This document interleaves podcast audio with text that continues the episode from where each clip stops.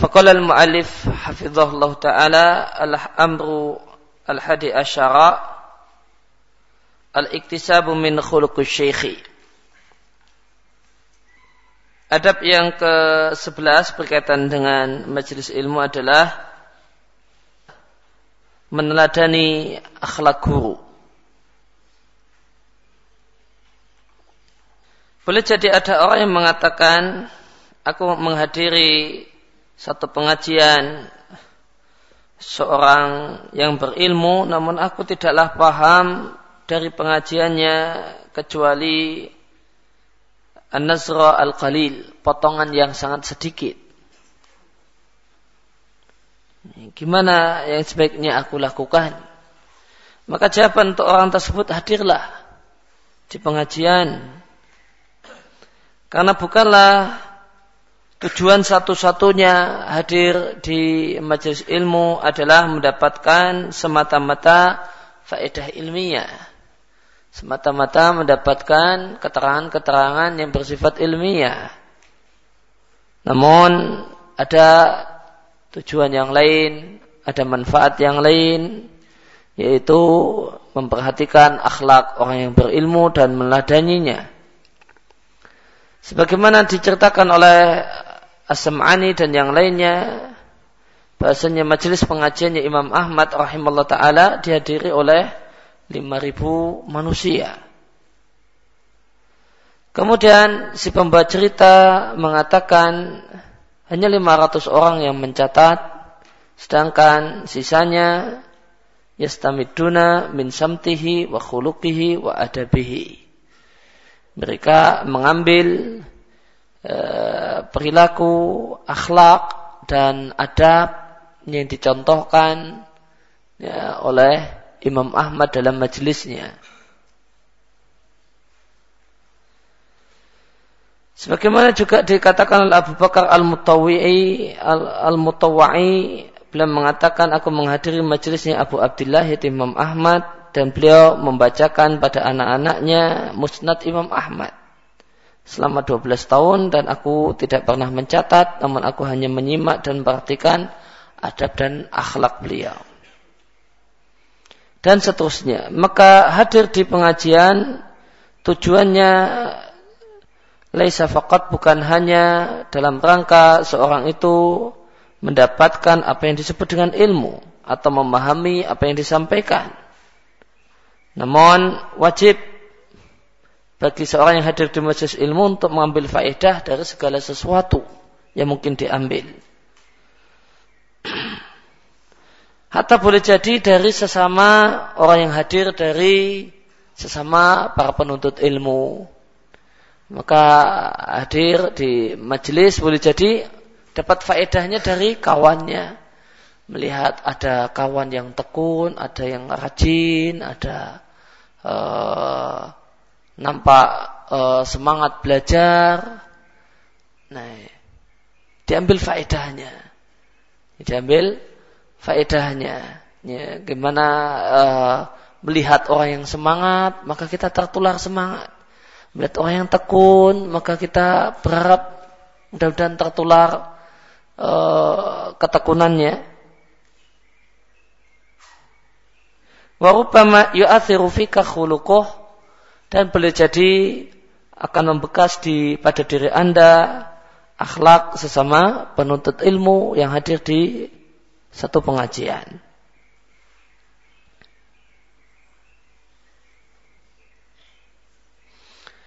Dan demi Allah sungguh aku mengenal beberapa pemuda yang usianya masih belia. Akan tapi jika seorang itu berkunjung ke rumah mereka atau diskusi bersama mereka, maka dia akan melihat bahasanya meskipun anak ini atau orang ini adalah anak muda, namun dia memiliki akhlak, adab, perilaku yang yarbitu alaihim. Orang itu pada ngiri. Ya, kenapa saya tidak bisa seperti diri dirinya? Dia punya perilaku yang ya, yang baik, yang bijak, sikap-sikap yang uh, tepat. Ya. Meskipun dia anak muda, namun seperti orang Jawa bilang nuani, uh, Karena ilmunya, karena dia melihat, dia suka mempelajari adab dan perilaku orang yang berilmu, berbobot dan sudah berusia. Maka dia meskipun anak muda karena suka menyimak dan mempelajari perilaku-perilaku orang yang sudah lebih tua, maka dia meskipun anak muda namun sikapnya kata orang dewasa. Sudah tidak lagi kekanak-kanaan Dah, dah nuani, tidak lagi bocai. Nah, ini perlu ini perlu dipelajari. Orang tidak cuma sekedar mengalir nanti uh, saya tiba-tiba udah nuani, udah sikap dewasa, boleh jadi ubanan, boleh jadi jenggotan, uh, sikapnya masih bocah. Nah, itu tidak sedikit. Ini butuh belajar. Dan di antara tempat untuk belajar ya, mempelajari hal ini adalah duduk di majelis ilmu ya, ya, maka belajar dari akhlak dari sikap dari perilaku boleh jadi guru atau boleh jadi kawan nah, yang ikut hadir di majelis tersebut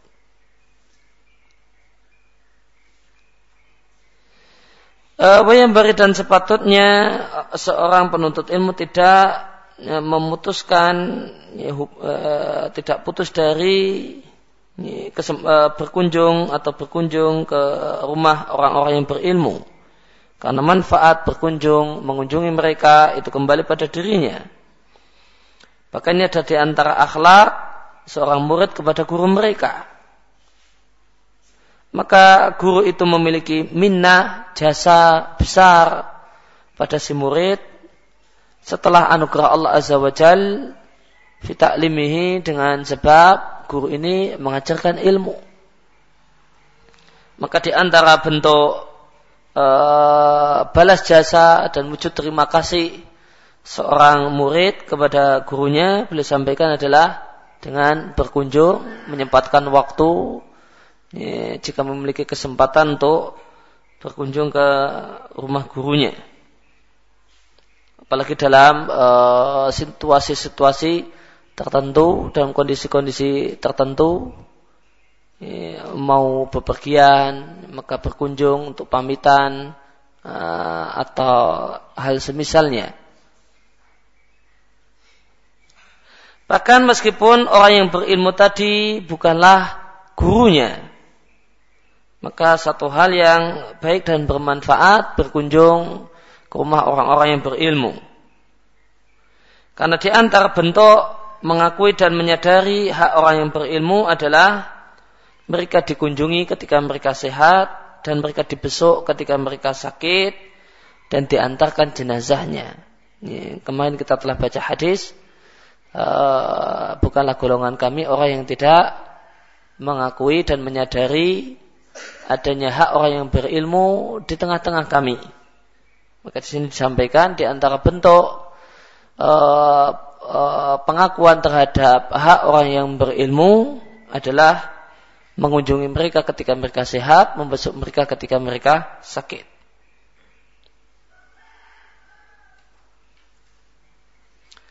Dan jika seorang penuntut ilmu itu merasa seorang murid itu merasa bahasanya salah seorang gurunya mencela dirinya karena tidak pernah berkunjung, nggak pernah uh, ke rumah, maka adalah dia uh, bersegera untuk uh, menyambung hubungan dengannya dengan bentuk berkunjung ke rumahnya dan mengakui keutamaan dan jasanya. Dan adalah dia sampaikan alasannya kenapa tidak pernah berkunjung. Dan tidaklah dia sadari bahasanya jika dia memutuskan kunjungan kepada gurunya, maka orang-orang yang uh, mengunjungi gurunya tersebut di, uh, di antara mereka ada orang-orang yang jauh lebih bermartabat daripada dirinya.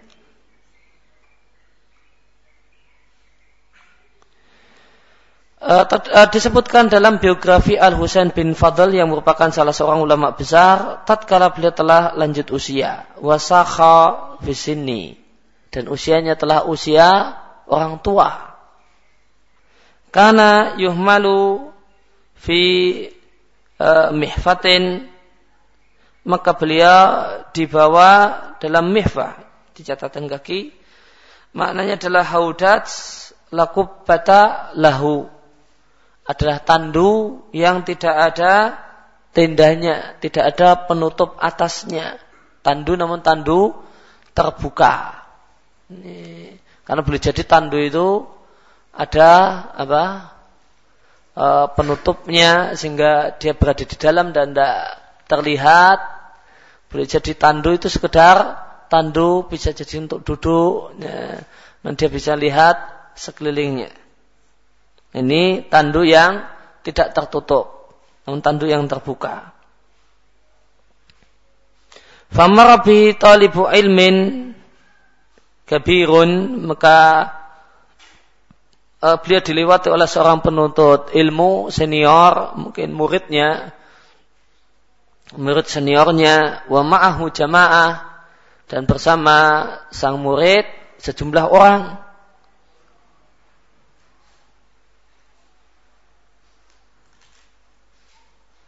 Farafa'a an Husain ibn Fadl hajibahu maka Husain bin Fadl kemudian menyingkirkan orang-orang yang mengelilinginya, mengawalnya karena ingin melihat secara pasti siapa yang lewat. Wakal dan beliau bertanya, man haula siapa mereka-mereka? Maka orang yang membawanya mengatakan yang lewat adalah fulan dan bersamanya sejumlah orang.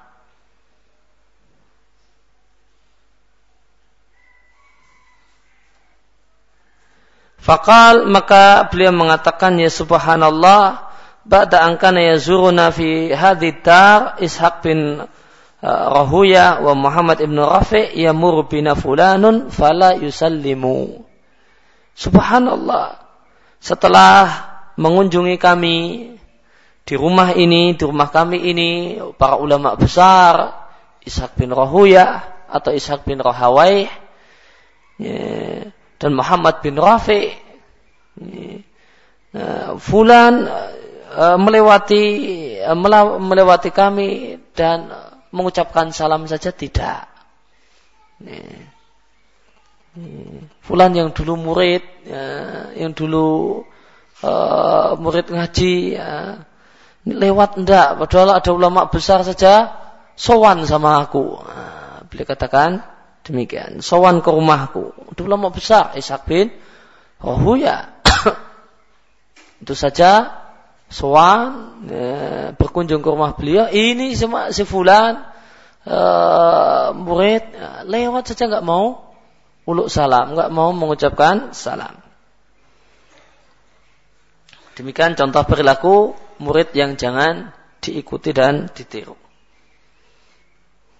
Kemudian eh, poin bahasan berikutnya adalah masalah membaca buku. Tadi telah kita bahas eh, adab seputar majelis ilmu, maka berikutnya adalah eh, membaca buku. Dan akan aku sebutkan dalam eh, topik bahasan ini beberapa poin. Poin yang pertama membaca buku-buku yang berisi anjuran dan dorongan untuk menuntut ilmu. Maka jika seorang itu badaan memulai wasara'a dan memulai dalam proses menuntut ilmu, maka dia harus memiliki berbagai hal yang mendorong, membangkitkan semangatnya dan menguatkan tekadnya untuk menuntut ilmu. Dan tidak ada setelah taufik dari Allah, dan membaca berbagai dalil syariat tentang masalah menuntut ilmu, tidak ada uh, faktor yang lebih bisa membangkitkan semangat menuntut ilmu. Yang afdol lebih baik daripada membaca berbagai berita dari salafus saleh yaitu berupa berbagai riwayat yang diriwayatkan oleh para penukil terpercaya tentang bagaimanakah mereka menuntut ilmu dan semangat mereka untuk belajar dan menuntut ilmu. Maka membaca buku-buku semacam ini akan menjadikan dan menyebabkan semangat seseorang itu tinggi.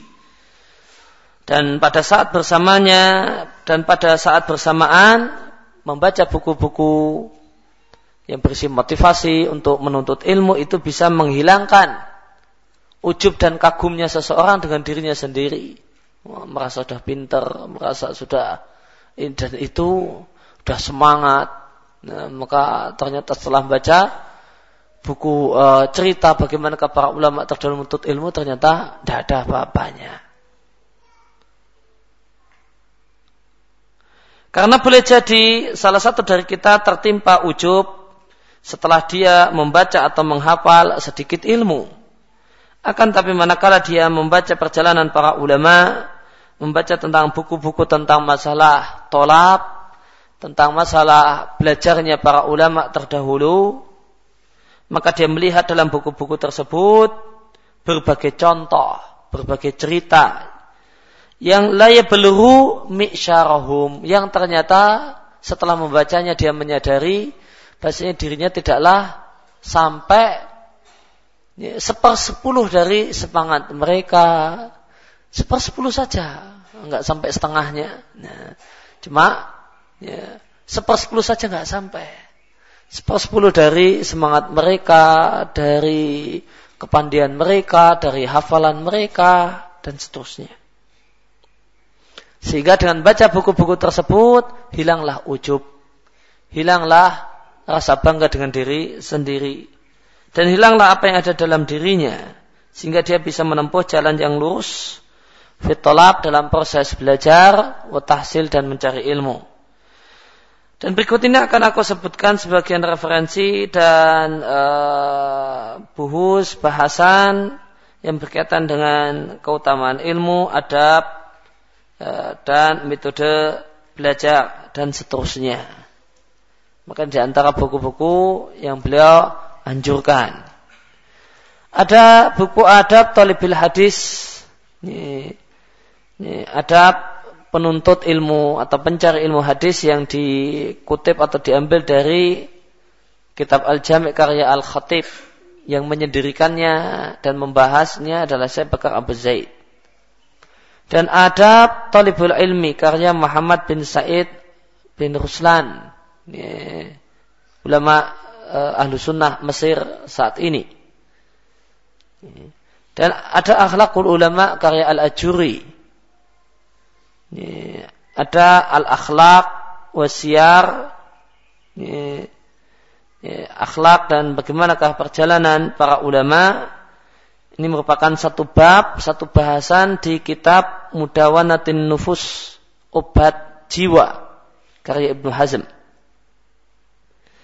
Kemudian adabul imla wal istimla karya as-sam'ani. Adab mendikte dan adab minta didiktekan. Adab yaitu mendiktekan ilmu dan hadis. Kemudian ada buku ada budunya wadin karya Al-Mawardi Asy-Syafi'i. Ada satu bab yang bagus di sana, satu bahasan yang bagus berkaitan dengan masalah penuntut ilmu. Adab mujalasah wa hamdilisan karya Ibn Abdul Bar. Tadkiratus Sami' wal Mutakallim karya Ibnu Jama'ah. At-Ta'allum. Ya, sok keminter karya Syekh Bakar Abu Zaid. Ya, satu buku yang membahas tentang fenomena bergaya ulama dan sok pintar dalam masalah agama padahal tidak ada apa-apanya. Takyidul ilmi ini buku tentang masalah pentingnya mencatat. Takyidul ilmu artinya mencatat ilmu. Berbagai riwayat dari salaf tentang pentingnya mencatat. Karya Al-Khatib Al-Bardadi.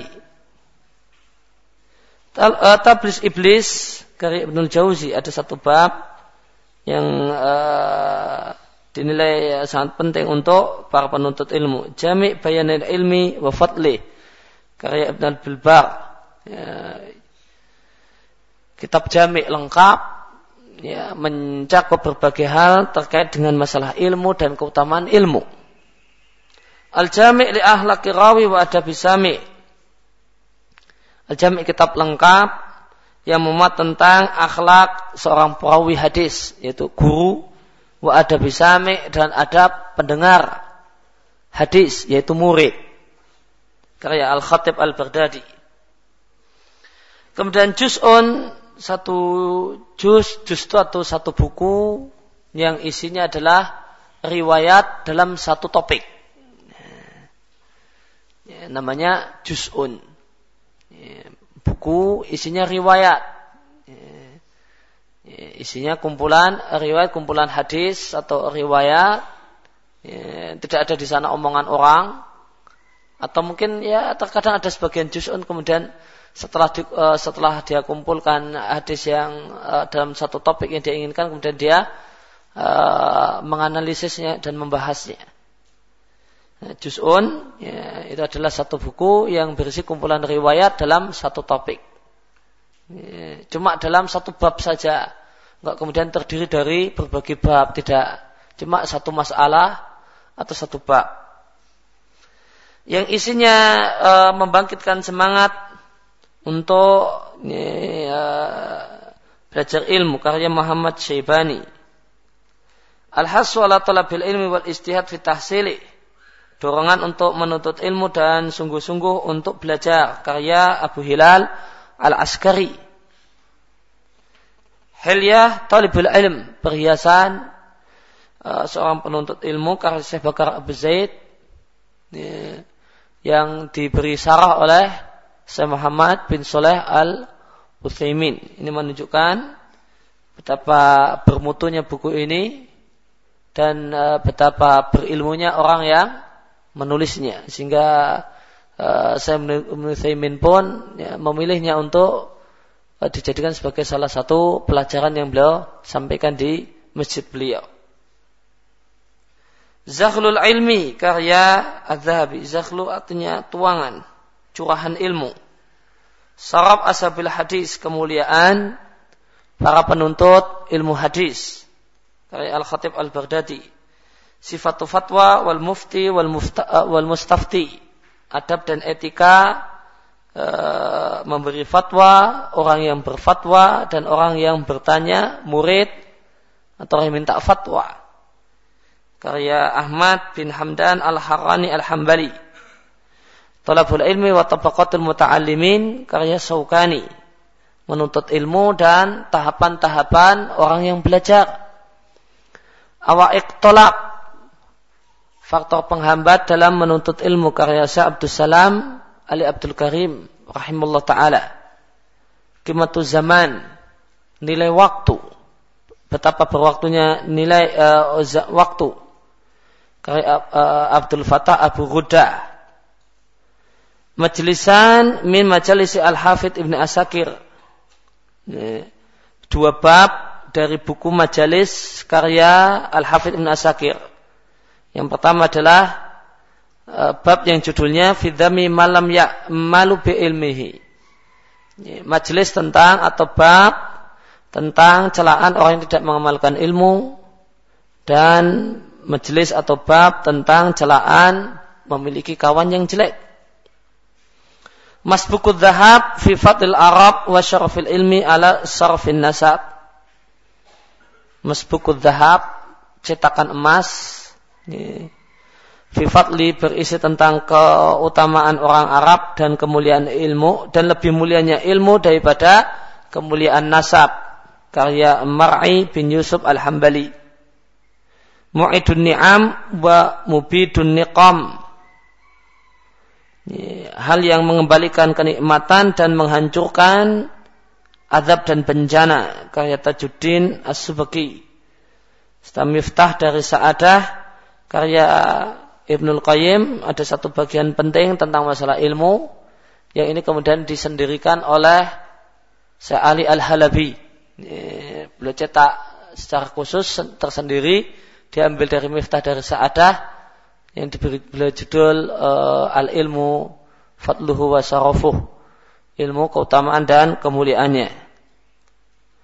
Kemudian min asbab tahsil ilmu di antara sebab untuk mendapatkan ilmu karya Syekh Ibnu Jarullah rahimahullah taala diambil dari bukunya Athimar Ayani'ah ya, buah-buah yang matang satu bab di kitab Athimar Alyani'ah kemudian sekilas tentang adab guru dan murid karya Syekh Ibnu Sa'di yang ada di Fatwa Sa'diyah. Nasaih li talibil ilmi nasihat-nasihat untuk penuntut ilmu karya Ibnu Jauzi. Nasihat untuk para penuntut ilmu karya Syekhuna guru kami Ibnu Bas. Sebagaimana dikutip oleh guru kami Syajarullah dalam kitabnya Samar Al-Yani'ah Wasiat Surah karya Syekhul Islam yang merupakan salah satu buku yang ada dalam bagian dari Majmu' Rasail Kubra dan masih ada buku-buku yang lain yang semisal itu yang isinya adalah tentang adab, belajar, ada kitabul ilmunya Syekh Muhammad bin Sulaiman ya, di antaranya yang tidak disebutkan di sini. Dan mungkin ada buku-buku yang lain yang semisal yang membahas tentang masalah ilmu, keutamaannya, adabnya, tahap-tahapannya, dan seterusnya. Kemudian poin berikutnya adalah membaca biografi sebagian para ulama.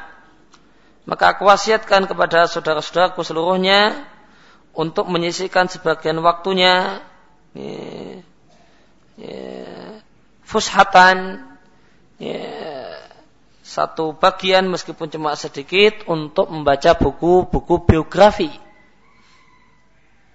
ya, biografi para sahabat, biografi para ulama itu sangat penting untuk dibaca. Apa manfaatnya? Fiha tarwihan. Dengan membaca buku para ulama, maka kita mendapatkan hiburan. Maka jika kita lagi punya masalah, ya, maka di sana ada cerita-cerita yang menarik yang menghibur hati. Dan di sana ada tanfisan, ada hal-hal yang bisa menjadi sebab hilangnya susah. Karena ada kisah-kisah menarik, ada kisah-kisah penderitaan. Oh ternyata ada yang lebih menderita daripada kita. Dan di samping di sana terdapat manfaat ilmiah. Di samping di sana boleh jadi kita dapatkan fikih, boleh jadi kita dapatkan tafsir atau yang lainnya. Kemudian berkaitan dengan masalah membaca, uh, poin yang penting yang lain adalah mencatat faedah dicatat di Eh, bagian dalam cover buku. Dan ini adalah sesuatu yang telah teruji coba dan ini telah dibahas di depan.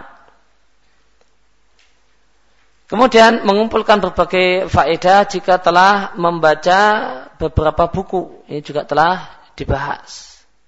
Ini, ini, boleh jadi dengan bentuk uh, kertas, boleh jadi dengan bentuk dimasukkan ke, ke satu kitab tertentu yang jadi pokok bahasan. Nah kemudian nasihat bagus yang uh, yang disampaikan oleh penulis di sini adalah membaca al mawadik topik-topik wal munasabat al mausimiyah dan eh, tulisan-tulisan uh, yang berkaitan dengan berbagai event-event rutin sebelum waktu terjadinya. Maka contohnya ketika mau menjelang bulan Ramadan, maka konsentrasikan dirimu sebelum tibanya bulan Ramadan, beberapa minggu sebelum tibanya bulan Ramadan, luangkan waktu untuk membaca ini, kutubus siam, bab tentang masalah puasa.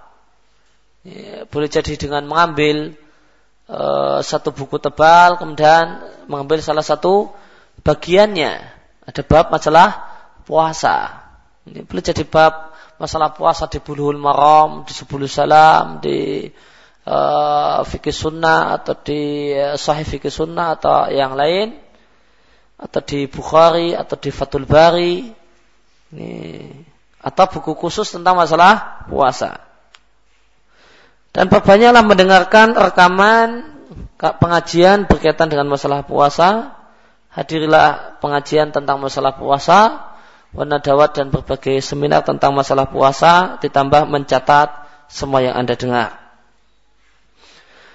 Dan katakan semisal hal itu e, ketika terjadi berbagai peristiwa, semacam akan terjadi gerhana, ya, telah di ada prediksi akan terjadi gerhana pada tanggal sekian maka bacalah tentang masalah gerhana, sholat gerhana, tuntunan ketika gerhana sebelum waktunya. Maka jika Anda telah mempersiapkan diri lil musim untuk datangnya sebuah event, ini sebuah peristiwa, sebuah ya, sebelum sebelum tibanya, maka anda jumpai bahasanya jiwa anda itu siap. Ya, sebelum event tersebut tiba, maka jiwa anda telah siap karena anda telah mengetahui banyak hal tentang hukum-hukum seputar event yang mau dijumpai. Maka orang yang telah uh, uh, maka kalau mau membahas masalah puasa, mau membahas tentang masalah uh, tata cara puasa, syarat rukun dan sebagainya, hikmah puasa, itu cocoknya dibaca sebelum Ramadan tiba. Dibahas sebelum Ramadan tiba. Yeah. Kalau Ramadan kok membahasnya masih puasa, ya kurang uh, ya kurang tepat. Ya. Ramadan bahasa apa? Bahas ya, hari raya, bahas zakat, bahas uh, awal Ramadan yang bahas 10 hari yang terakhir dari di bulan uh, Ramadan. Nah ini yang lebih tepat. Ini, sehingga orang ketika telah masuk waktu uh, event yang uh, dibahas dia telah dalam kondisi siap telah tahu berbagai ilmu tentang hal tersebut. Dan apalagi seorang penuntut ilmu maka satu satu hal yang sangat sangat tepat uh, melaksanakan apa yang beliau nasihatkan. Maka kita mereview, membaca ulang mau puasa maka membaca ulang tentang masalah berbagai hal tentang masalah puasa mau idul adha kita telah membaca ulang beberapa minggu sebelumnya ya, berbagai hal tentang masalah idul adha korban korban dan yang lainnya. Dan ketika pas waktu itu tiba maka boleh jadi orang untuk bertanya ya, kita sudah tahu jawabannya. Kita sudah tahu ilmunya karena kita telah mereview ya, telah membaca ulang melihat ulang uh, topik bahasan tentang masalah itu. Kemudian di antara nasihat bagus berkaitan dengan masalah membaca buku adalah semangat untuk membeli buku-buku yang secara khusus membahas masalah fikih tertentu.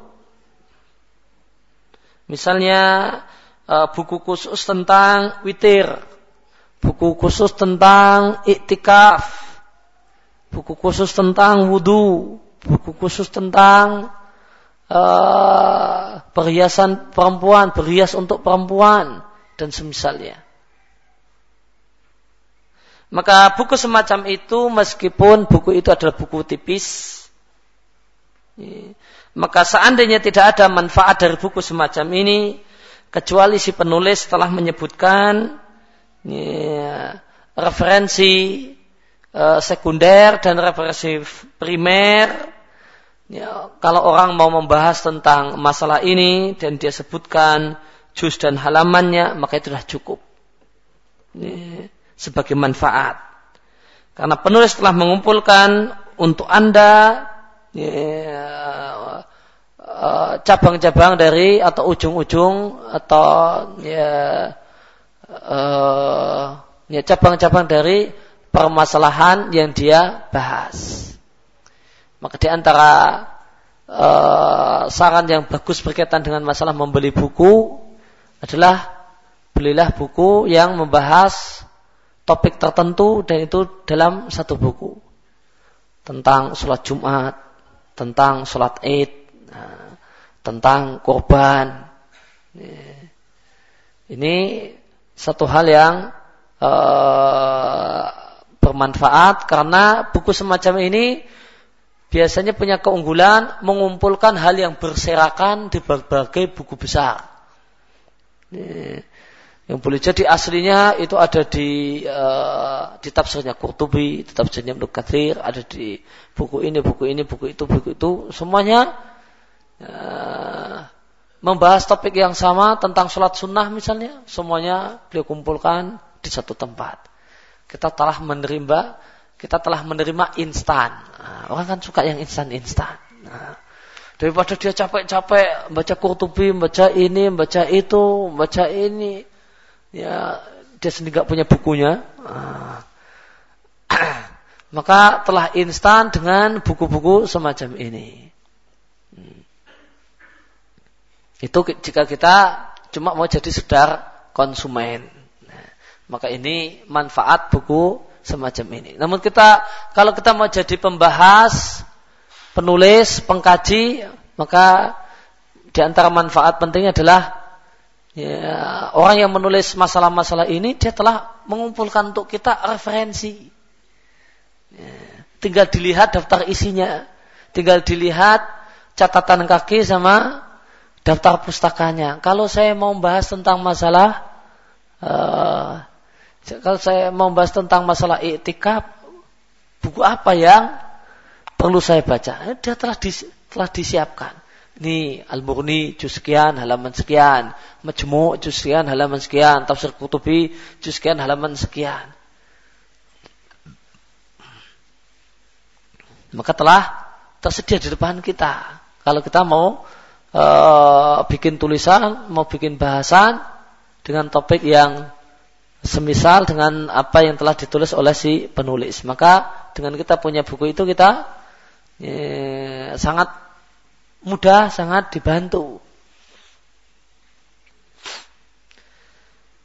Kemudian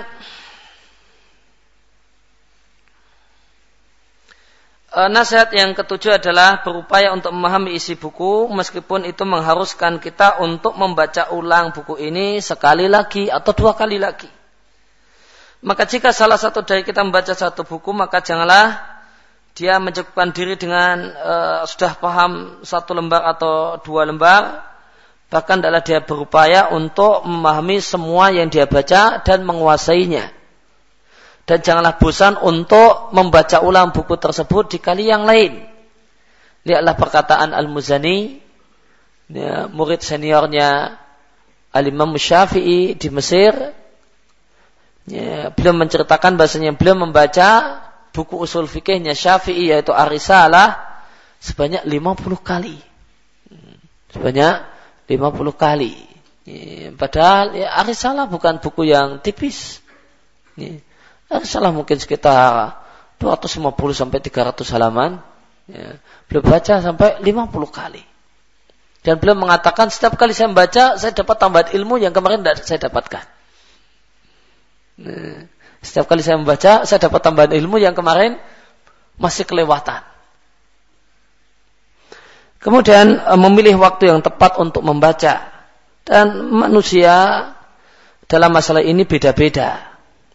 Ada yang cocoknya waktu ini, ada cocoknya waktu itu, tergantung kesibukan, tergantung psikologi masing-masing orang dan kesibukan masing-masing orang. Ringkasan yang penting adalah ya, jadwalkan untuk diri Anda satu waktu tertentu di mana diri Anda itu siap ya, untuk membaca. Ya, ya, boleh jadi ketika pagi atau malam atau yang lainnya.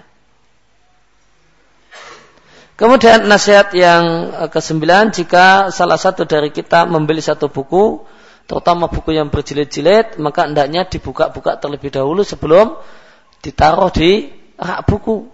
Iya. Karena sebagian buku boleh jadi uh, cuma putih karena apa? Uh, kelewatan tercetak sehingga ada halaman yang hilang. Ada halaman yang hilang. Cuma putih saja. Tidak ada tulisannya karena halamannya hilang. Dan di sebagian uh, kesempatan terkadang apa yang ada di cover buku itu beda dengan apa yang dalam isinya. Sebagian penerbit itu kurang profesional. Uh, covernya bilangnya ini, eh ternyata dalamnya bukan. Itu perlu diwaspadai kalau orang uh, beli buku, terutama cetakan Mesir. Uh, itu kalau dicek uh, cover depan sama uh, dicek sama halaman uh, bagian dalam. Itu pas enggak judulnya karena terkadang enggak. Nah, ini terkadang enggak pas. Ini saya pernah jumpai uh, depan itu ditulis Fawaid Ibnul Qayyim Uh, ternyata isinya bukan uh, kitab fawaid Ibnu Qayyim, isinya buku yang lain.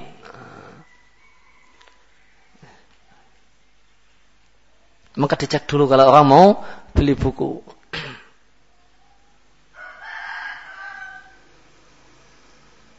Semisal boleh jadi nomor jilid yang ada di halaman cover berbeda dengan nomor asli yang ada di dalam. Ini dibilang uh, jilid lima, eh ternyata dalamnya isinya jilid tiga. Kemudian berikutnya akan aku sampaikan dua masalah penting dalam masalah proses menuntut ilmu. Ada dua permasalahan penting berkait uh, ya, uh, yang sangat penting bagi seorang penuntut ilmu. Permasalahan pertama adalah prioritas dalam menuntut ilmu. Tidaklah diragukan bahasanya uh, bersemangat dalam menuntut ilmu adalah satu hal yang diperintahkan, yang diharapkan. Namun semangat ini boleh jadi tertimpa khawarun, kelemahan, dan ketidaksempurnaan. Bahkan boleh jadi semangat menuntut ilmu kot tamutu boleh jadi bisa mati. Nah. Jika orang yang menuntut e, menempuh jalan ini ternyata menempuh e, di jalan yang tidak benar, maka jika seorang itu telah mengetahui jalan, ya, telah mengetahui cara e, yakuduha e, melewati jalan, maka dia akan bisa memanen buah yang banyak. Sebagian penuntut ilmu ya, itu keliru jalan, maka dia bebani dirinya satu beban yang di luar kemampuannya. Eh, lalu dia berupaya untuk bisa sampai kepada hasil yang sangat besar dalam jangka waktu yang singkat. Maka orang yang punya keinginan semacam ini, ingin cepat pintar dalam waktu yang sekejap, ingin karbitan, ya, langsung pintar, maka boleh jadi jika tidak terwujud apa yang dia targetkan, maka ini punya dampak yang terbalik. Bukannya semangat, langsung malah melempem. Dalam perjalanannya menuntut ilmu. Ya, orang yang muluk-muluk, pokoknya sekian, saya sudah harus pintar, sudah pintar ini dan menguasai dan itu. Ya, dalam waktu cuma sekian, itu boleh jadi berdampak terbalik, bukannya malah nggak terwujud itu malah semangat, malah boleh jadi melempem habis. Oleh karena itu para pendahulu kita telah meletakkan ma'alim, telah meletakkan rambu di awal perjalanan menuntut ilmu. Maka siapa yang berjalan menggunakan bimbingan rambu-rambu tersebut, maka dia akan beruntung. Adapun orang yang tergesa-gesa untuk mendapatkan sesuatu sebelum waktunya, maka dia akan mendapatkan hukuman dengan tidak mendapatkannya. Ini adalah kaidah fiqhiyah dan kaidah kauniyah qadariyah. Ya, jala syai'an qabla awanihi uqiba bihurmanihi. Siapa saja yang tergesa-gesa ingin mendapatkan sesuatu sebelum waktunya, maka dia malah tidak mendapatkannya. Ini kaidah yang dipakai oleh para ulama fikih untuk berfatwa. Demikian juga ini adalah kaidah realita. Ini dalam realita dalam belajar, realita dalam usaha bisnis dan yang lainnya. Uh, Fakah maka betapa banyak penuntut ilmu yang nampak di berbagai majelis pengajian ilmu yuzahim bersama para penuntut ilmu yang lain namun tidaklah berlalu kecuali jangka waktu yang sebentar sampai nampaklah terjadi perubahan dah jarang-jarang kelihatan sumbang koto abil kuliah kemudian putus dari majelis ilmu secara total nggak pernah lagi nongol apa sebabnya? Karena dia berjalan di jalan yang dia tidak bisa melaluinya. Karena jalan tersebut tidaklah bisa dilalui kecuali dengan membawa berbagai hal, berbekal berbagai perkara yang dia masih belum mendapatkannya. Dan berikut ini beberapa contoh yang menjelaskan kepada Anda uh, poin di atas. Adanya tahapan dalam adanya prioritas dalam belajar. Abu Ja'far mengatakan, aku menemui Abu Abdullah. Aku menemui Abu Abdullah, mungkin Imam Ahmad. Lalu aku tanyakan kepada beliau, atawadda'u bima'in naurati? Apakah aku boleh berwudu dengan air bunga? Maka beliau menjawab, la dzalika. Aku tidak suka hal itu. Artinya jangan. Ya. Atau da'u bi ma'il baqillai. Apakah aku boleh berwudu dengan air kacang? Air babis uh, godok kacang uh, pakai wudhu nah, maka jawaban uh, beliau adalah ma'uhib budalik aku nggak suka seperti itu. Artinya jangan dilakukan. Atau ta'u bima'il ward. Apakah aku boleh berwudhu pakai air mawar? Nah, maka beliau mengatakan ma'uhib budalik aku tidak menyukai hal itu. Fakumtu setelah tiga pertanyaan itu, aku pun beranjak pergi. Uh, sebelum aku beranjak pergi, fata'alaqa bisaubi. Maka beliau ya, memegangi kainku, mau berdiri, dipegang oleh Imam Ahmad. Kemudian Imam Ahmad kembali balik bertanya. Tadi sudah ditanyain, sekarang gantian nanyain. Ishtakul idha uh, idza dalam masjid.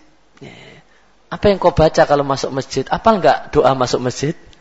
Uh, dites. Apal enggak doa masuk masjid?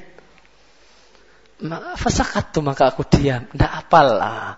Doa masuk masjid baca apa? Nah, enggak bisa.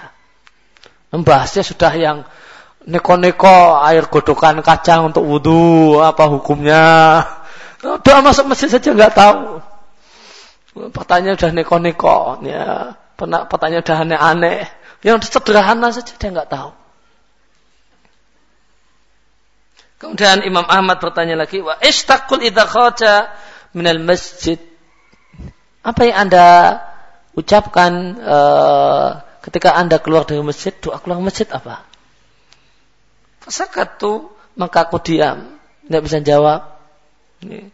Maka Imam Ahmad mengatakan, idhab fata'allam hadha. Pergi sana, belajar dulu doa. Belajar dulu hisnul muslim. Nah, doa masuk masjid, keluar masjid aja nggak paham. Entahnya dakik-dakik masalah, tanya masalah detail-detail masalah air, masalah tohara. Yang yang gampang-gampang saja belum di uh, dimiliki, terus tanya yang dalam-dalam.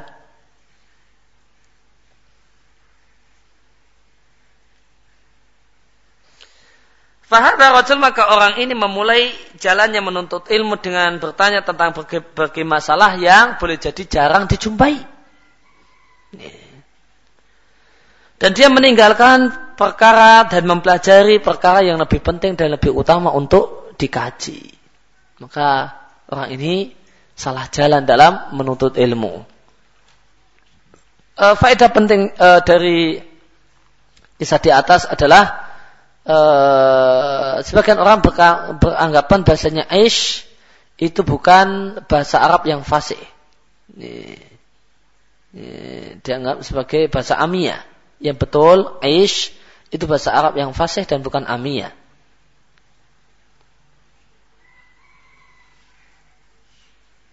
Dan ish itu singkatan dari ayu syai'in. singkatan dari ayu syai'in. Ish.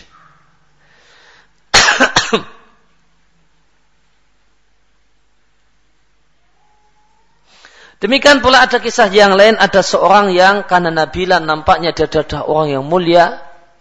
Ya, kabirulih ya, jenggotnya sudah uh, besar. Uh, berjenggot lebat. Wah, Nampak gagah kayak orang berilmu. Datang kepada majelis Akmas. Datang ke majelis pengajiannya Al-Akmas. Fasa'alahu an mas'alatan khafifatin fi salati. Ternyata bertanya datang ke Ahmas untuk bertanya satu masalah yang remeh tentang masalah salat. Masalah pertanyaan yang gampang tentang masalah salat.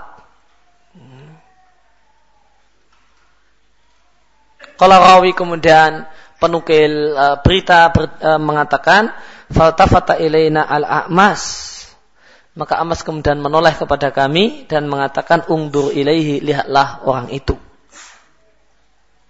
Lihyatuhu tatahammal hifda arba'ata alaf hadis. Jenggotnya menunjukkan kalau dia ada hafal empat ribu hadis. Jenggotnya. Itu menunjukkan kalau hafalan hadisnya itu empat ribu hadis. Eh, masalatu masalatu sibyanil kutab. Namun ternyata pertanyaan adalah pertanyaan anak TPA. Pertanyaannya pertanyaan. Anak TPA jenggotnya udah jenggot uh, orang yang layaknya hafal 4000 hadis. Ya, ternyata kualitas pertanyaannya pertanyaan anak TPA. Ya, apa hukum baca Al-Fatihah dalam sholat? Ah, tanyakan. Ya. Anak TPA saja boleh jadi sudah ngerti. Ya. Hmm. Ya, kutab, kutab itu uh, masjid di masa silam, di masa uh, kutab itu muncul di masa Umayyah dan Abbasiyah masjid uh, dan uh, dipakai untuk ya belajar dasar-dasar ilmu. Belajar orang baca Quran ngapalkan Quran kemudian baca menulis belajar menulis membaca dan berhitung. Itu saja yang dipelajari di kutab membaca menulis berhitung ya, uh, ya kemudian baca Quran ya, ngapal Quran.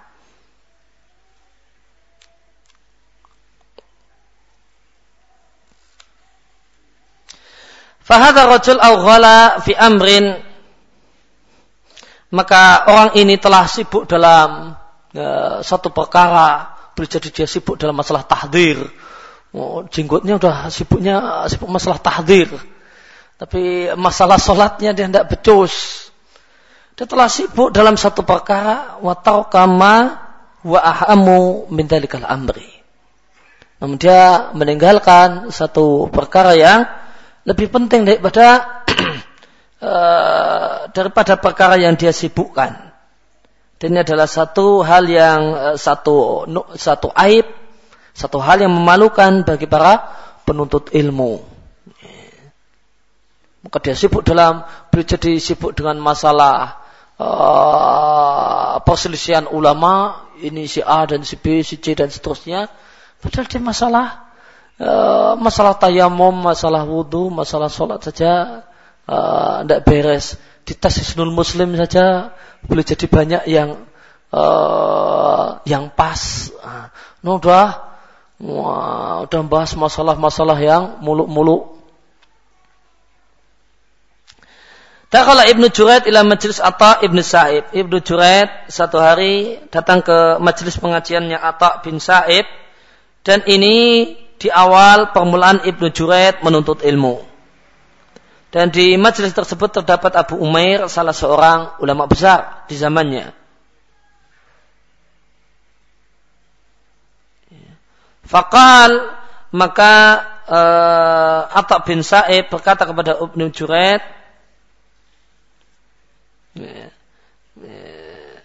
Karena uh, dia ini di satu majelis yang majelisnya itu levelnya sudah mungkin level yang uh, bukan untuk pemula, ya, maka ada orang yang hadir ini ditanya terlebih dahulu kok tal Quran, kok sudah bisa baca Quran dengan baik, ya, atau bacanya masih gradul, nah, ya, tajwidnya nggak beres, dia mengatakan lah Eh, aku belum bisa membaca Quran dengan baik.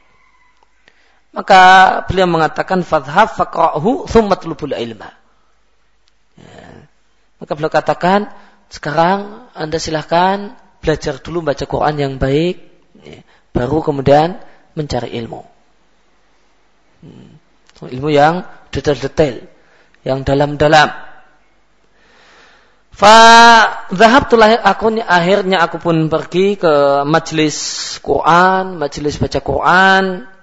Fakhubatu zamanan, maka aku uh, melalui sejumlah waktu lamanya hatta qara'tul Quran sehingga aku bisa baca Quran dengan baik.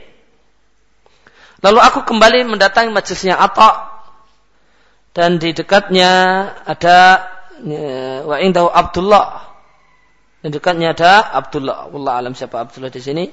Fakal lalu Atta bin Sa'ib mengatakan, "Kok talfaridota? Engkau sudah belajar hal-hal yang wajib-wajib?" ya, tohara, ya, sol, wudhu, sholat, puasa, nah, udah belajari, baca Quran, udah beres. Sekarang yang dasar-dasar yang dibutuhkan setiap hari, ya, tata cara mandi, tata cara wudhu, tayamum, tata cara sholat, puasa yang benar, udah dipelajari atau belum? Udah belajar belum? Maka beliau, uh, maka dia mengatakan, lah belum. Ya, ya, belum belajar tentang masalah istinja, belum belajar masalah uh, wudhu, tayamum. Ya. Udah kemudian uh, hadir di majelis jah wa ta'dil. Uh, uh, majelisnya ada majelis jah wa ta'dil, mbasrawi fulan, uh, ini uh, ini macam-macam. Uh, uh, udah tayamum belum? Uh, ada bisa tayamum belum? Bisa toharah belum? sholatnya bisa dites belum enggak? Nah, maka ternyata jawabannya belum belajar. Ya. Istinja belum belajar, toharah belum belajar, wudhu belum belajar, tayamum belum belajar. Ya. Oh, sudah mau belajar jahwa takdil. Maka beliau mengatakan fata'alam faridah summatul ilma. Belajar dulu yang wajib. Wajib ke setiap, setiap harinya. Wajib harian. Belajar dulu yang wajib harian yang menjadi kebutuhanmu setiap harinya. Summatlubul ilmu, kemudian barulah cari ilmu yang ya, dalam-dalam. Fa talabtul faridah. Akhirnya aku uh, cari majelis yang lain yang mempelajari dan mengajarkan hal-hal yang dasar-dasar yang wajib untuk hariannya, untuk setiap harinya. Setelah itu, setelah khatam, setelah selesai, baru datang ke majelisnya Atta bin Sa'ib. Kemudian beliau baru mengatakan, Al-an fatlubul ilma. Nah, sekarang waktunya kau belajar ilmu yang detail-detail. Falazim tu ata'an sab'a asra asrata sanatan. Lalu aku hadir, selalu hadir di majelisnya Atta. Mulazamah dengan beliau, belajar dengan beliau selama 17 tahun.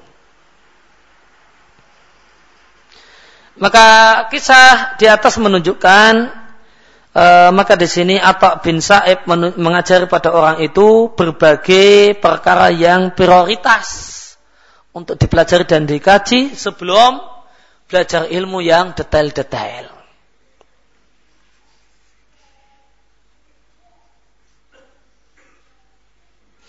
Ada uh, Ibnu Wahab, seorang ulama besar dalam madhab Maliki, menemui, menemui Imam Malik bin Anas.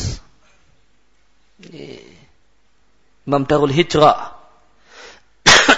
Bertanya, mata kulfi bil ilmi. Apa pendapatmu tentang menuntut ilmu? Itu menuntut ilmu yang detail-detail, yang dalam-dalam. Ya, belajar khilaf ulama, belajar tentang masalah usul fikih dan uh, macam-macam yang lain. Maka beliau mengatakan hasanun jamilun. Ya, menuntut ilmu itu satu, yang detail-detail itu satu hal yang yang bagus dan satu hal yang indah. Akan tapi perhatikan alladhi yalzamuka yang menjadi kewajibanmu sejak pagi sampai sore. Sejak pagi sampai sore engkau butuh apa? adab istinja, wudhu tayamum, sholat, doa-doa keseharian, doa bangun tidur, habis tidur, masuk masjid, keluar masjid, masuk WC, keluar WC, doa pakai pakaian dan seterusnya. Falzamhu, pelajarin itu terlebih dahulu belajar itu lebih dahulu baru kemudian belajar yang ya, aneh-aneh, ya, belajar yang dalam-dalam ya, itu cara belajar yang benar. Melihat oleh karena itu eh, sebagian uh, penuntut ilmu jika anda ingatkan dengan berbagai hal dia menganggap meremehkan masalah tersebut.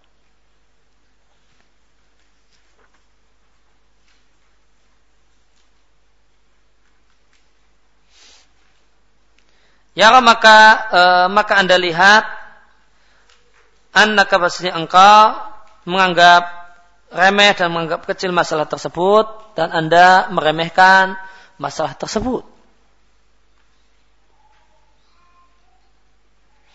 Walasakan dan tidaklah diragukan bahasanya ini adalah pintu masuk setan. Bukanlah satu hal yang memalukan bagi seorang penuntut ilmu, seorang yang rajin ngaji. Ternyata dia tidak mengetahui berbagai perkara yang itu dia jumpai lima, lima kali dalam sehari semalam. Maka ada sebagian orang ketika Eh, diajak membahas tentang masalah sholat, dia meremehkannya. Ah, itu gampang atau apa. Padahal dia tidak mengetahuinya. Ya. Maka bukankah satu hal yang memalukan? Sholat yang sehari lima kali nggak beres. Ya, udah mau ngajak mikir masalah uh, yang rumit, rumit, yang detail-detail, yang menjadi khilaf para ulama. Padahal masalah ini saja ya, belum beres. Oleh karena itu maka dalam rangka untuk e, berkaitan dengan masalah prioritas dalam belajar, maka berikut ini adalah buku-buku tipis yang aku wasiatkan untuk dimulai dibaca, dipelajari dan diamalkan oleh para penuntut ilmu. Ya, ya meskipun tidak kita katakan e, hendaknya ini diprioritaskan untuk dipelajari buku-buku semacam ini, ya, dipelajari ya atau mendapatkan prioritas untuk dipelajari.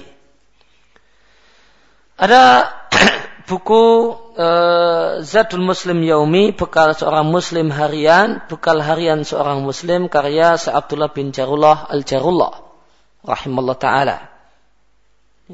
Ini masalah buku tentang masalah dikir. Ya, senilai dan sekelas dengan Hisnul Muslim.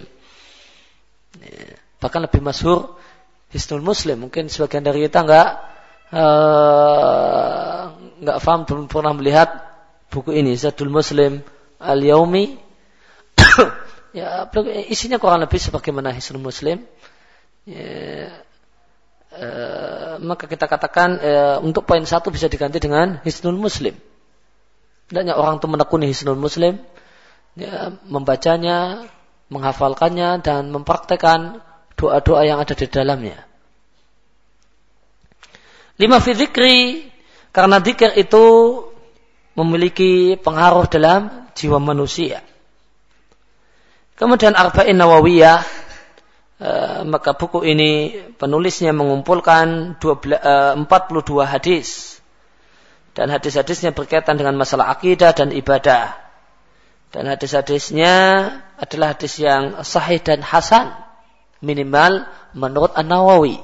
Meskipun boleh jadi sebagai ulama yang lain mengkritik uh, uh, ini kalau Al Albani mengkritik ya dua hadisnya ya, mempermasalahkan dua hadis yang ada di uh, Arba'in Nawawiyah. Namun minimal itu adalah hadis Hasan dan atau Sahih dan Hasan minimal menurut An Nawawi yang juga seorang ulama pakar hadis yang perkataan dan pendapat beliau tentang masalah status hadis juga uh, lahu makanatoh memiliki kedudukan yang tinggi dalam ilmu hadis. Kemudian kita tauhid karya Syekh Muhammad bin Abdul Wahab dengan sarah uh, Syekh Qasim rahimallah. Dan buku ini yaitu kita butuh tauhid itu makdum mendapatkan banyak pelayanan. Yeah dengan berbagai macam pelayanan. Ada dalam bentuk sarah, ada bentuk taklik, catatan kaki. Dan itu banyak sekali buku-buku uh, yang menjadi sarah atau memberikan catatan untuk ya, kita tauhid. Akan tapi penulis ini buku ini Ma'alim menilai bahasanya Hasya Ibnul Qasim itu boleh jadi adalah termasuk sarah yang paling bagus untuk buku ini. Terutama bahasanya Syekh Ibnul Qasim uh, beliau menempuh metode ringkas yang tidak ringkas namun ghairu tidak merusak. Karena ada orang itu uh, menjelaskan sesuatu sangat ringkas sehingga tidak jelas. Ya, beliau sarahnya ringkas namun jelas. Bukan ringkas yang tidak jelas. Dan beliau masukkan ke dalam bukunya nukilan-nukilan dan faedah-faedah yang berharga, yang bernilai. Dan uh, dan buku ini kita Tauhid juga memiliki ya semacam ya, buku pembantu karya guru kami Sa Abdullah bin Jarullah Al Jarullah rahimallah yang judulnya Al Jami Al Farid. Ya, buku yang lengkap, yang unik. Ya, Farid artinya unik satu-satunya. Uh, buku ini kelebihannya, Jami Al Farid ini kelebihannya dia menggunakan metode tanya jawab tentang isi kitab tauhid. Dan sebagai penuntut ilmu bahkan sejumlah besar dari penuntut ilmu itu malah mudah memahami satu masalah jika dalam bentuk tanya jawab. Beda kalau dalam bentuk tulisan yang tersebar. Karena sebagian orang boleh jadi tidak mampu menguasai dengan baik kalau tulisan dalam bentuk apa? Ya, tulisan polos gitu saja tanpa ada tanya jawab di dalamnya. Namun kalau membaca uh, buku dalam bentuk tanya jawab, kemudian dia mengulangi dua kali atau tiga kali, maka dengan izin Allah ini sudah cukup untuk mengkokohkan pengetahuan ya, yang merupakan isi dari uh, kitab tauhid di benak dan pikirannya. Kemudian yang keempat adalah matan akidah wasitiyah karya Syekhul Islam Ibn Taimiyah ya, dan beliau sarankan untuk dibaca oleh pemula sarahnya adalah sarah Syekh Al-Fauzan hafizahullah taala. Karena sarah yang disampaikan sarah Syekh Fauzan di samping dia sarah yang ringkas, dia memuat banyak faedah yang banyak dan memiliki kelebihan uh, adalah kosakata-kosakata yang mudah ya, untuk dipahami. Dan kitab ini Sarah Syekh Fauzan untuk akidah wasitiyah, kitab yang tercetak dan tersebar walilal hamdu wal minnah untuk Allah segala puji dan segala anugerah. Kemudian tentang tata cara sholat, ini tadi tentang masalah akidah, ini, dua tentang masalah akidah, satu tentang masalah hadis, satu tentang masalah zikir. Kemudian tentang dasar dasar-dasar ibadah, maka yang pokok adalah sholat, maka buku yang penting untuk dipelajari terutama untuk pemula adalah sifat salatin Nabi karya Syekhain Imamain karya dua imam ahlu sunnah zaman ini. Ya, ada sifat salat Nabi karya Syekh Abdul Aziz Ibn Bas buku tipis ringkas. Dan uh, sifat salat Nabi karya Syekh Muhammad Nasruddin Al Albani ya. Dan perlu diketahui bahwa sifat salatin Nabi karya Al Albani itu ada tiga tiga tiga macam dan itu untuk tiga level. Ya, maka ada talkhis sifat salat Nabi ringkas, nah, cocok untuk pemula. Kemudian sifat salat Nabi ya, ini cocok untuk orang yang lebih tinggi lagi kemampuannya. Kemudian yang ketiga adalah aslu sifat salat Nabi, ya, tiga jilid tebal. Yang ini ya Cocoknya untuk orang yang levelnya di atasnya lagi. Kemudian tentang masalah wudhu, maka ada buku sifat wudhu Nabi yang dikumpulkan oleh Fahad Ashwaib. Jazahullah ta'ala khairan. Uh, penulisnya mengumpulkan dalam buku ini tata cara wudhu Nabi Shallallahu Alaihi Wasallam dari berbagai buku hadis yang bertebaran Kemudian beliau membawakannya dengan gaya bahasa yang runtut. Sehingga mudah bagi penuntut ilmu jika telah membacanya untuk menerapkannya secara praktek. Dan buku ini secara umum mufidun jiddan, sangat bermanfaat. Aku sebutkan buku ini karena nampak pada sebagian orang wudhu yang uh, bertolak belakang dengan uh, dalam banyak hal dengan sunnah Nabi Sallallahu Alaihi Wasallam. Namun saya katakan lebih bagus dari uh, sifat wudhu Nabi Sallallahu Alaihi Wasallam karya Fahab Suwaib ya, adalah buku sifat wudhu Nabi Sallallahu Alaihi Wasallam karya Al Iryani yang ditakdim oleh Sayyahya Al Hajuri. Ya, ini lebih bagus daripada uh, lebih bagus, lebih lengkap ya, daripada sifat wudhu Nabi karya Fahad Aswaib. Waminat ta'if di antar kisah menarik dalam masalah ini adalah apa yang disebutkan oleh Ibnu Imad Al-Hambali dalam kitabnya Sadaratul Zahab. Bahasanya Ibnu Hajar bercerita ada salah seorang ulama yang disebut dengan Syekhul Matahir. Syekh Wudu. Ya. Ada ulama yang gelarnya Syekh Wudu. Ya. Syekh Matahir. Atau Syekh tempat wudu. Kenapa? Karena dia telah menadarkan dirinya untuk berdiri di tempat wudhu.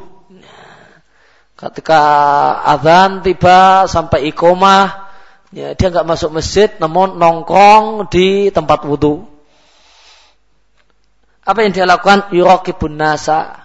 Dia menyimak dan memperhatikan orang-orang yang pada berwudhu.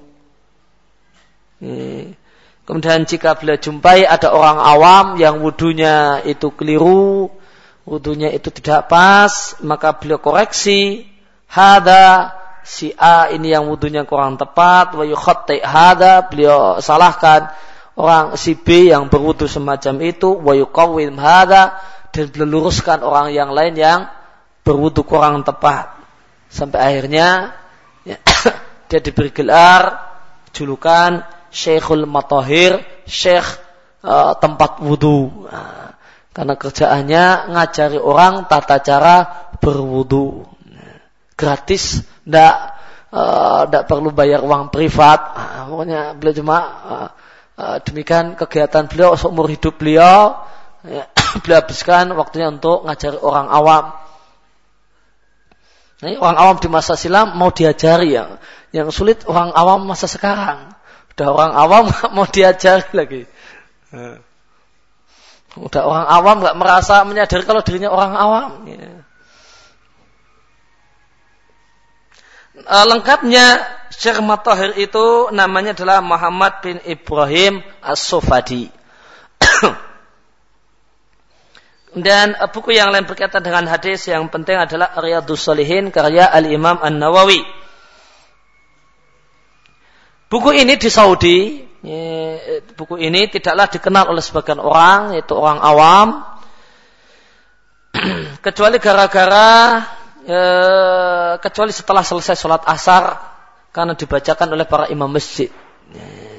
Banyak para imam masjid memilih uh, mereka memberi ya membacakan Riyadhus Shalihin setelah selesai sholat asar di banyak masjid di Saudi. Maka sampai banyak orang kenalnya gara-gara karena uh, setiap asar ada satu buku yang dibaca buku apa sih? Oh itu Solihin. Nah, kenalnya gara-gara uh, dibacakan setiap asar. Wal hakikat dan sebenarnya buku ini telah mengumpulkan kebaikan yang banyak, terutama jika seorang itu mau membaca sarahnya. Dan buku ini punya beberapa sarah di antaranya adalah sarah yang detail, yang panjang lebar. Ya, judulnya Dalilul Falihin, karya Ibnu Alan. Empat, empat jilid tebal, cetakan Darul Fikr, belum muhakkak. Dan setahu saya belum ada tahqiq yang bagus untuk uh, Dalilul Falihin. Ini bisa kita katakan Dalilul Falihin, ini sarah pertama untuk Riyadus Salihin. Eh, kelebihan pokok dari Dalul Falihin itu adalah uh, banyak membahas tentang masalah i'rab dan nahwu untuk hadis-hadis Riyadhus Salihin. Hmm, ya, dan beliau masukkan juga fawaid ya kandungan hadis dari Riyadhus Salihin. Ya, namun porsi yang lebih banyak adalah membahas tentang uh, cara baca, kemudian i'rabnya ya, dari hadis-hadis yang ada di Riyadhus Salihin. Dan cara yang lain karya uh, ulama-ulama kontemporer namanya Nuzhatul Muttaqin. Uh, sarah ini sarah yang ringkas dan sesuai untuk pemula dalam menuntut ilmu. Kemudian keluar belakangan sarah karya Muhammad bin Saleh Al Utsaimin semoga Allah memberikan ganjaran untuknya atas Riyadhus Salihin. Dan buku Sarah Syekh Ibnu ini memuat kebaikan yang banyak di samping gaya bahasa yang mudah untuk uh, dibaca dan dipahami.